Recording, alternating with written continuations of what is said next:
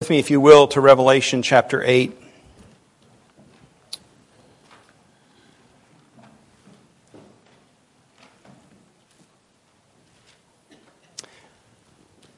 Revelation 8, beginning in verse 6.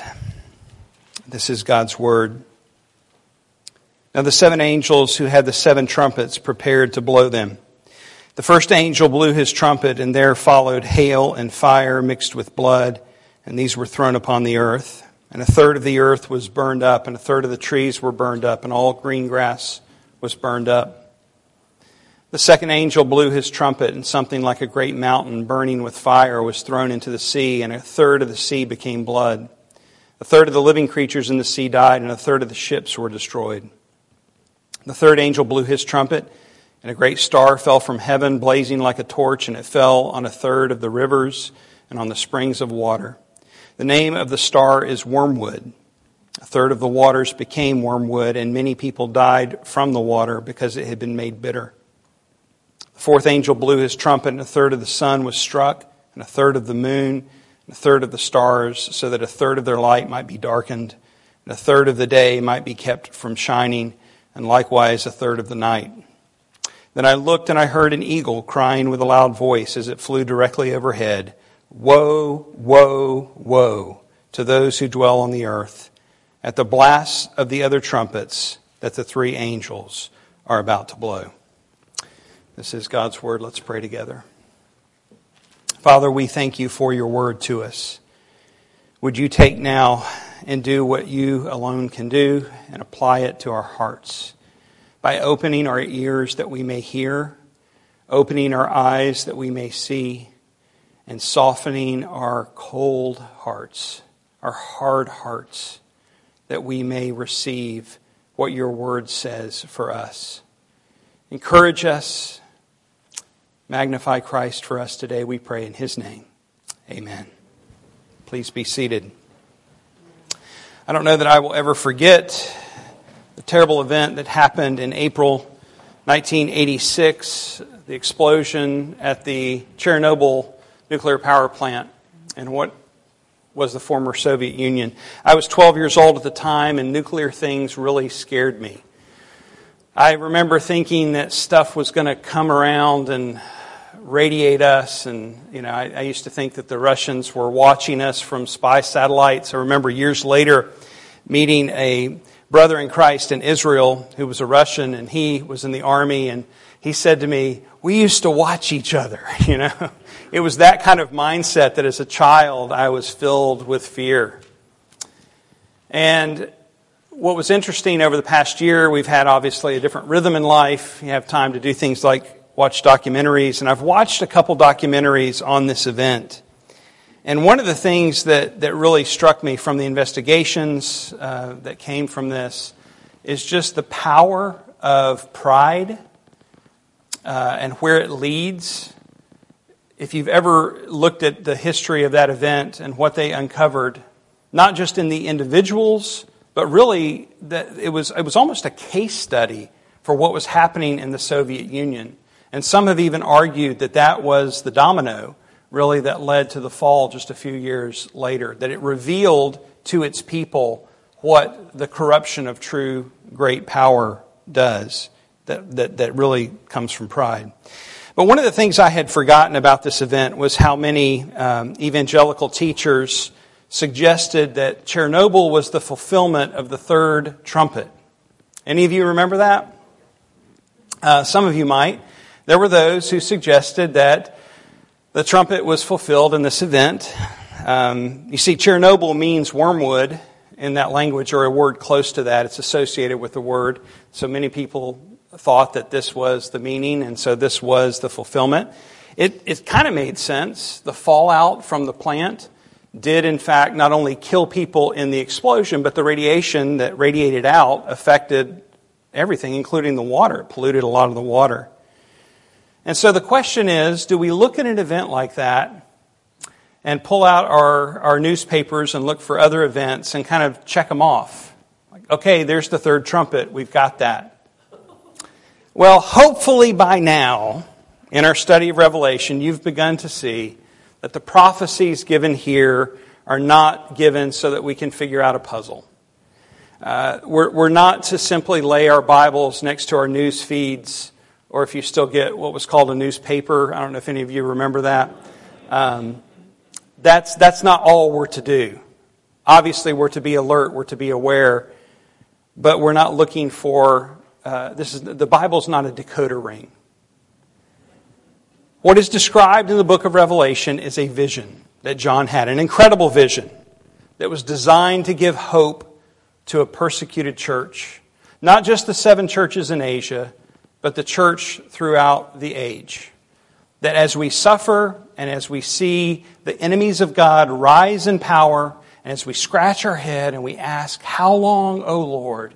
That we come back to this book and we are reminded who is sovereign over all these matters. Yes, future events are portrayed in the book of Revelation through symbols, many of which were designed to draw uh, from Old Testament imagery. We've done a number of, of uh, Uh, or we, rather, we've looked back a number of times and seen the correlation between just how much John relied on Old Testament imagery. You can't understand the book of Revelation without understanding your Old Testament. But just as the Chernobyl disaster failed to measure up to fulfilling the third trumpet, so every generation in the past 2,000 years has discovered that although we live in the last days, that their own day wasn't the last day. And it's important for us to remember that because no man knows the day or the hour. But yet, so many are trying to figure it out. It's not the point. What was the point? Was the command to figure it out? Anybody got a Bible verse where Jesus said, figure it out? no, what did he say?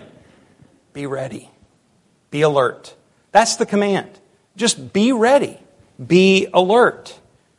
Our focus is not to be simply on world events, simply on natural disasters or geopolitical affairs. Instead, we should live every day as if He would return. And rather than, if you can imagine, because everyone will know when He returns, there will be a great shout and a trumpet blast, rather than our response being, oh no, I wasn't ready. rather, it should be, ah, great. It's finally done. That should be what we're positioned for. Last week we looked at the introduction to the trumpets. We considered the Old Testament story of Jericho and how we saw trumpets used there to better understand what John might be pointing to. Uh, Israel in Joshua 6 is led by seven priests blowing seven trumpets for seven days, march around the city. And so one insight from this correlation is that trumpets announce. So these trumpets are announcing something. Now, in that time, it was an act of war. It was also, we know, an act of God's judgment on pagan Jericho. Uh, we also know that trumpets are used to announce royalty, Christ's return, shout of an angel, blast of a trumpet. So we, we understand how trumpets can be used to announce various things. Today, we look at the first four trumpets and it seems that the perspective here is on the unbelieving world. I'll point this out as we go through it. While the seals seem to have more of a, a focus on the believers, we see the, the, the, cry, How long, O Lord? The restraint and protection that God shows, the marking of the foreheads, all those things that we saw as we worked our way through the seals. Here, we begin to see that there is a, a restraint as well, but it is a restraint in that people would repent in that at this time, while the trumpets are being blasted, not everything is decimated. It's a third. You saw that repeated. I didn't even count how many times one third is in here, but I know it's more than a dozen. So there's, there's restraint. There's still time to repent. If we look ahead to the sixth trumpet in Revelation 9:20, we read, "The rest of mankind." So this is moving forward. The rest of mankind at this point who were not killed by these plagues did not repent of the works of their hands, nor give up worshiping demons and idols of gold and silver and bronze and stone and wood, which cannot see or hear or walk, nor did they repent of their murders or their sorceries or their sexual immorality or their thefts. And so the trumpets serve at least as a call to repentance for those who have yet to believe. I think it's also a call to believers who are walking in sin to repent as well. I don't think it's just limited to that. Uh, if you notice the connection to idolatry here, we're going to see this more as we look to some other Old Testament passages. But here in Revelation 9:20, as we come to the end, those who did not repent, it says they didn't they didn't turn from their idolatry.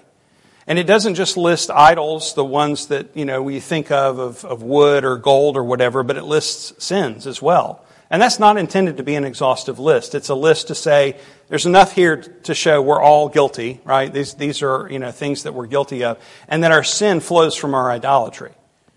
That's how it works. Because, you know, in a secular day where we don't really see temples and, and, and idols so much, it can be hard to understand how idolatry relates to us until we understand that idolatry is in our hearts.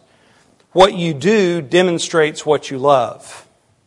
You've heard people say, like, uh, you know, tell me your priorities. You know, show me your checkbook. Show me your diary or your, your day planner. Then I'll show you what your priorities are. It's not what we say, but what we do that really demonstrates what we love, and what we love we worship. So our sin then reveals our idols. Keep that in mind today. One other thing to keep in mind is that the trumpets connect us back to the plagues in Egypt. You notice some similar things that happened during the plagues are described here. There's some connections that we see with the Exodus uh, and the trumpets, specifically the first five trumpets. The plagues in Egypt, what were they designed to do? They were designed to punish Pharaoh for his hardness of heart, for refusing to let Israel go, in addition to Egypt's idolatry, for their mistreatment of God's people. That was what the plagues, the role that the plagues served. And so we can then begin to understand a little bit of these, uh, the role of these plagues here as well. That God is going to punish those who worship other gods. That He's going to punish those who mistreat His church, who refuse to let them go. Greg Beale writes, These plagues are now shown to be typological or prophetic foreshadowings of God's judgments against unbelievers throughout the church age, and culminating in the last judgment, which initiates the final exodus of God's people from this world of captivity into eternal freedom. And so, beginning in verse 6, we see the seven angels are readied. They're prepared to blast the trumpets, and the first one takes off in verse 7 blowing his trumpet, and there followed hail and fire mixed with blood, and these were thrown upon the earth, and a third of the earth was burned up, a third of the trees were burned up, and all the green grass was burned up. Now, you'll remember when we looked at the first four seals, we've talked about parallels, how these parallel, they tell the same story from different perspectives, and so we would expect some correlation here as well. The first four seals were the first, the four horsemen, right? And as we looked into the Old Testament, what, we learned about, what we learned about horsemen from Zechariah, from Ezekiel, is that they were sent to the four corners of the world. In other words, there wasn't a specific geography that God was judging, like we see in much of the Old Testament. Uh, the pattern at the end is God is going to judge the whole world. Uh, he's going to go, uh, and that was what was being described there, four cor- corners of the earth. Well, here we see the same thing in the four trumpets. They are judgments that are carried out across the planet, striking the four major divisions of creation land, sea, fresh water, and sky. And so there is a pattern in these trumpets or in these plagues. And yet there's the restraint that we've talked about. One third are affected. Now, when we get to the first four bowls, we would again expect a correlation. But what we see, and the reason I use the slinky illustration is that again, we look at it, one circle, it's telling the same story. We pull it down from the side, we see that it's kind of spiraling, that, that we would expect intensity. Uh, because that's what we see in the book of Revelation, that there is still a forward progressive, uh, uh, progressive movement. And that's what we see when we get to the four bowls. The first trumpet, a third of the earth. The first bowl, all of the earth, or all the land. The second trumpet, a third of the sea. The second bowl, all of the sea. And so there's this intensification. Third trumpet is the bitter water. Uh, the third bowl is the drinking of blood. It's an intensification. And the fourth is a third of the sky. And the fourth bowl is the sun scorching the entire earth. And so these are parallels, different perspectives, growing intensity, moving toward the end. We should expect things to get worse. The first trumpet is against the land with hail and fire, and there's blood mixed in, indicating death. These are symbols. A third of the earth is affected. And most do see this as symbolic. There are those who understand this literally as a storm, a singular event that would destroy the earth. That may be hard to imagine. I hope that by the time we get to the fourth trumpet, you'll see how difficult it is to interpret these completely literally because it becomes uh, increasingly difficult to understand this. That they're at least symbolic. Now, the reference, uh, if it's not to literal hailstorms, it may also be to the idea that uh, uh, these are storms that, that take place over time throughout the church age, uh, decimating, uh, you know, in a sense, one third of the earth. We see this measure of one third I mentioned uh, throughout, and like many numbers, numbers are often used in apocalyptic literature as symbolic. We would expect the same here. And so that, you know, one of the ways that we might understand the, the hail and the lightning uh, is that it would represent basically land based storms throughout the church age. That's one way of looking at it. Or they're symbolic of something else. They're symbolic of something that we would see represented in the Old Testament. We'll talk about that more in a minute. Now, the idealist view, uh, as we've talked about, sees this progressive, uh, increasing intensity uh, whether representing uh, literal events, natural disasters, or that they represent something else, the falling of kingdoms. They are designed to demonstrate God's power over these things that people might see uh, the falling, uh, whether it's the falling of hail or the falling of kingdoms, and recognize the God who rules over both and repent. Historicists understand these first four trumpets as the fall of Western Roman Empire. And the latter three trumpets is the fall of the Eastern Roman Empire. Preterists, as you might imagine, are thinking more uh, distinctly in and around Israel, the fall of, Jeru- uh, the fall of Jerusalem, the, the, the, destruction of the temple in 70 AD, and that's where they go with this. The futurist view uh, is pretty varied, but uh, there are those who see this, as I mentioned, as a literal singular event. Uh, others see it as symbolic of something like a nuclear war representing some kind of nuclear conflict. If one does not see these as representing, if, if they're not symbolic, if it is a storm, it, it does remain problematic to see these as a strict, literal, uh, singular event. And this becomes increasingly difficult, as I mentioned, as we get toward the fourth trumpet. Why is this? Why am I hitting on this? Well, First of all, I want you to see that there's a pattern here. I've mentioned it already land, sea, freshwater, sky. Uh, what's left? Those are the four. I mean, we could sum up all of creation in those four things. It seems to be a pattern representing all of creation. There's intentionality there. And then the, just the, the, the similarity of a third, a third, a third, and a third. Uh, you know, could God do this literally? Could He destroy just one third of something? Um, he could, uh, but there's, there's no uh, biblical evidence of this. There's no, I mean, even when we see things happening in the sky in the past and so forth, uh, they're often symbolic of things that we uh, would understand as uh, events or, like I said, the falling of, of uh, kingdoms or nations.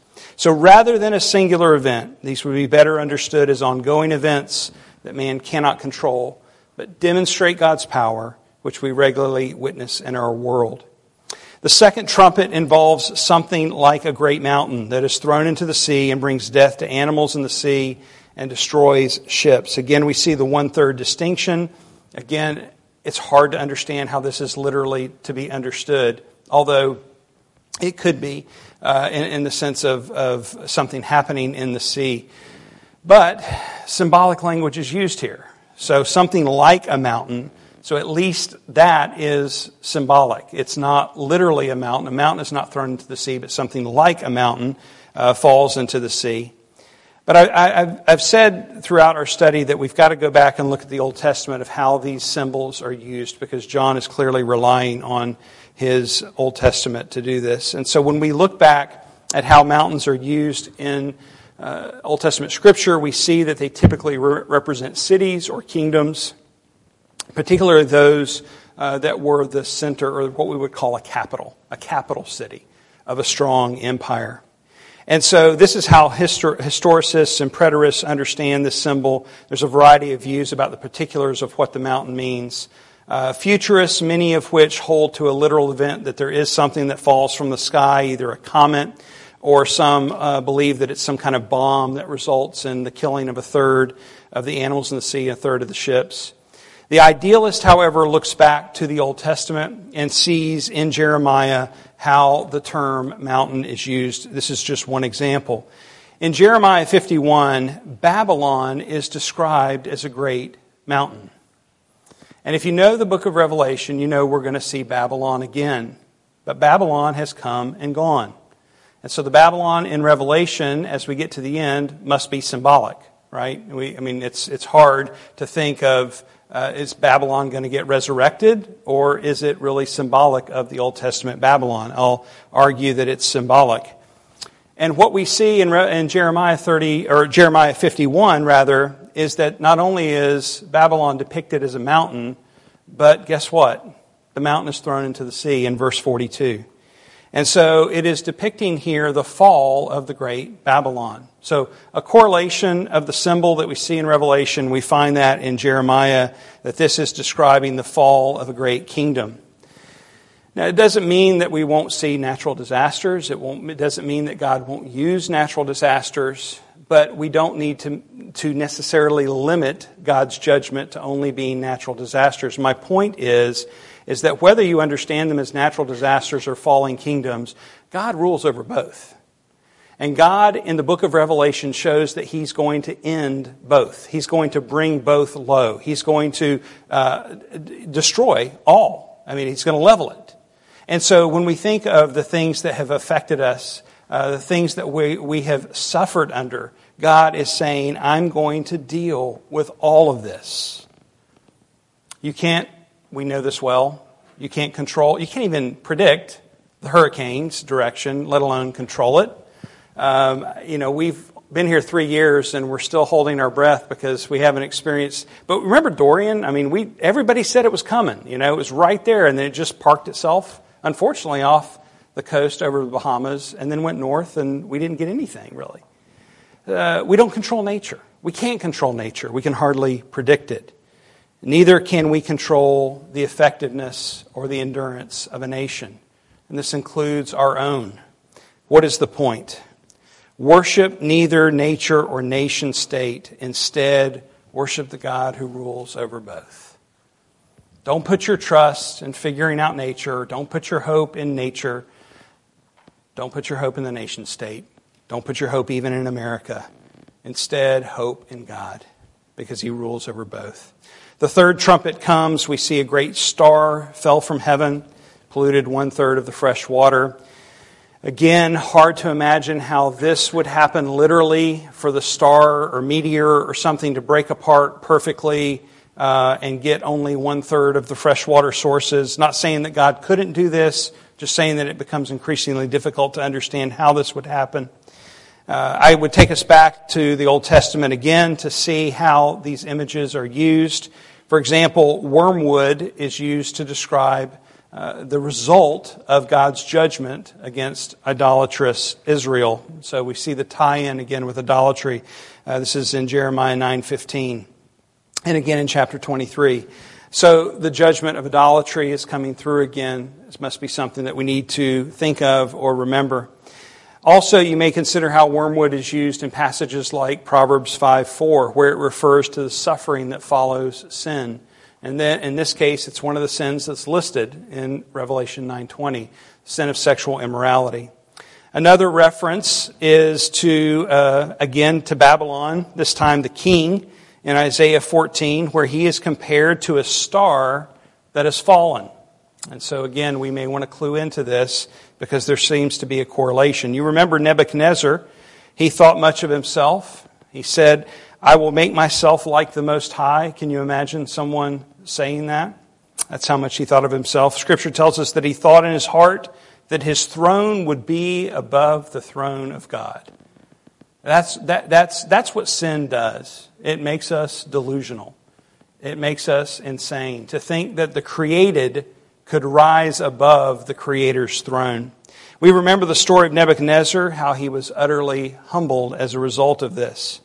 And so when we worship the kingdoms of this world, or the rulers of this world, and here don't think just literally nation states or powers, geopolitical powers, but we see a lot of power being manifest in corporations in organizations, in movements, and in groups.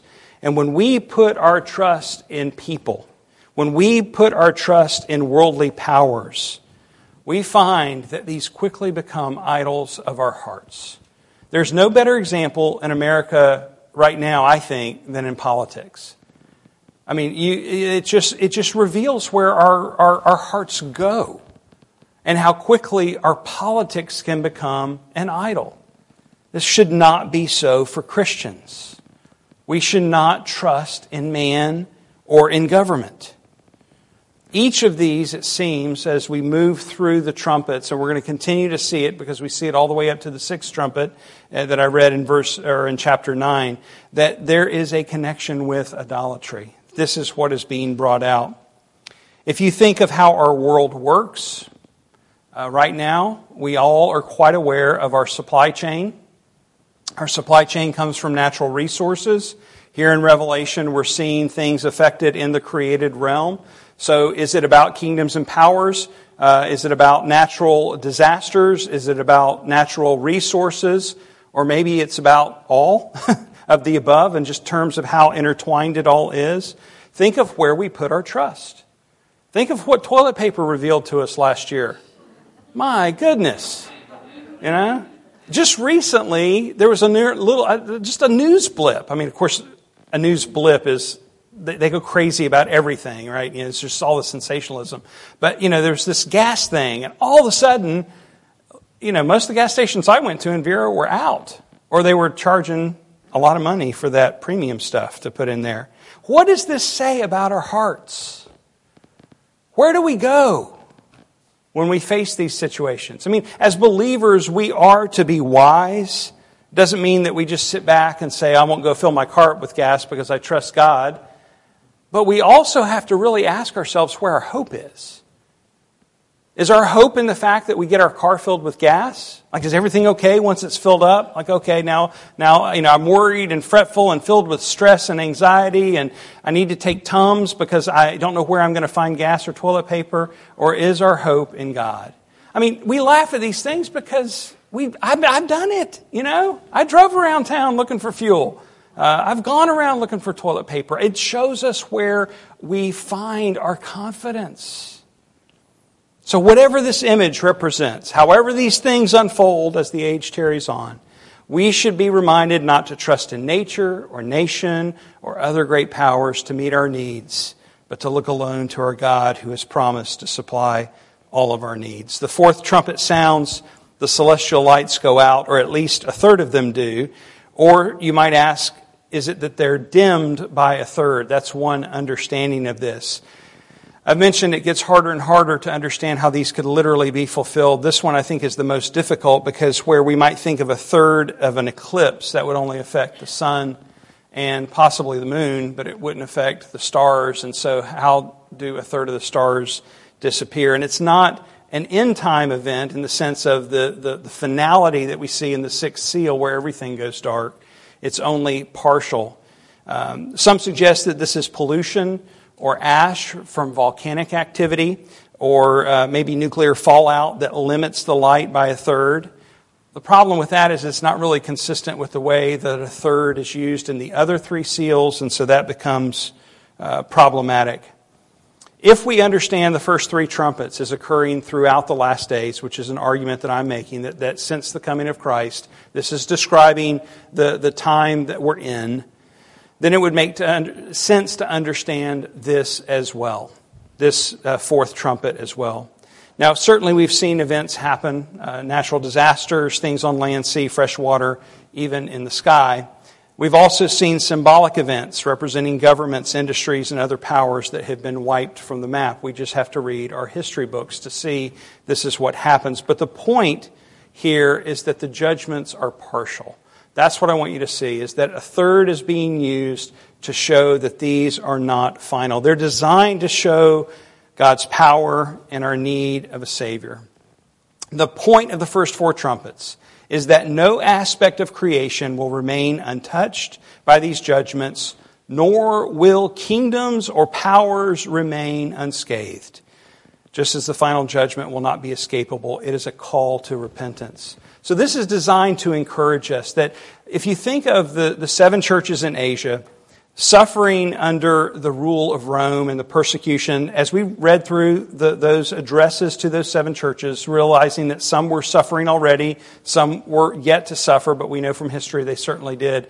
And as those years went on, as, as the persecution increased, and they're suffering under a powerful government that they have no recourse over, there's nothing they can do but just to, to, to stay the course. What kind of encouragement would they need? It's this, right?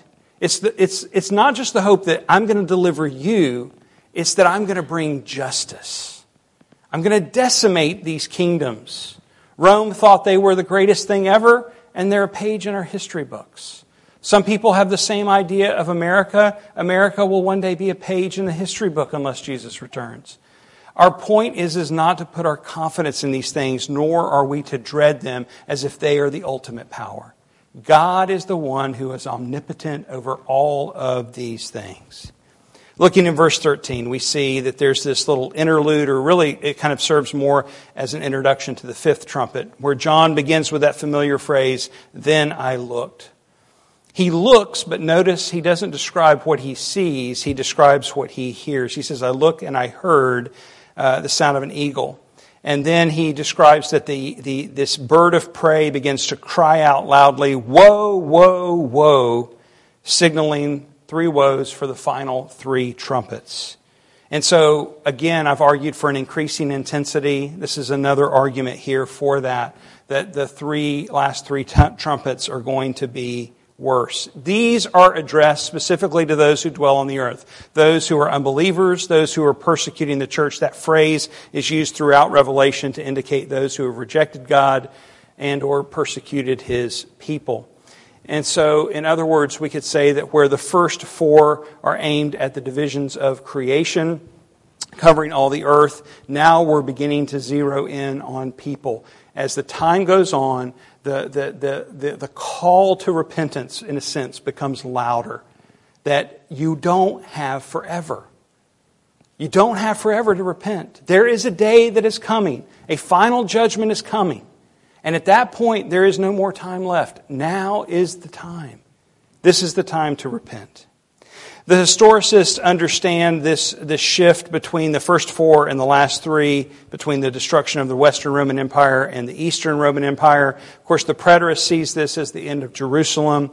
The future understands the woes to define judge, between judgments against man and judgments against demons.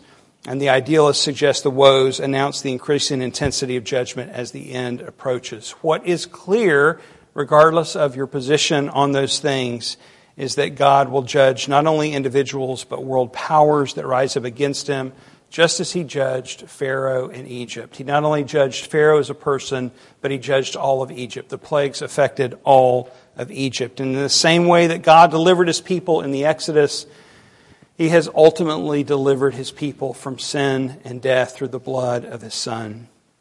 Those events that led to their exodus, that literal exodus from slavery, we see some of these things repeat here uh, trumpet, uh, in the trumpets, the hail, the fouled water, the darkness in the skies.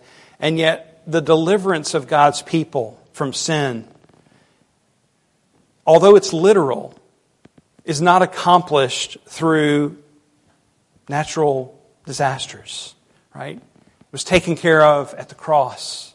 That again speaks to how we would understand this that how God would use this, this vision and these symbols to help us understand that these are warnings of the final judgment that is coming. The only way that we can stand before a holy Creator is by having our sins washed away by the blood of Christ who died in our place. That deliverance that is portrayed in His washing away is set before us today in this table. The Passover Think of that in the, in the Exodus from Egypt, how that led to their, that was the final straw for Pharaoh. He finally said, You can go after the death of the firstborn. And yet that Passover is fulfilled in the Lamb of God who takes away the sins of the world. The manna by which the Israelites were fed in the wilderness following the Exodus points to the bread of life who came to feed us with eternal food. And so this table then is that means of grace by which we can endure the last days. However long we're here, as long as we have breath, however long until Christ returns, we need to be fed by Christ Himself.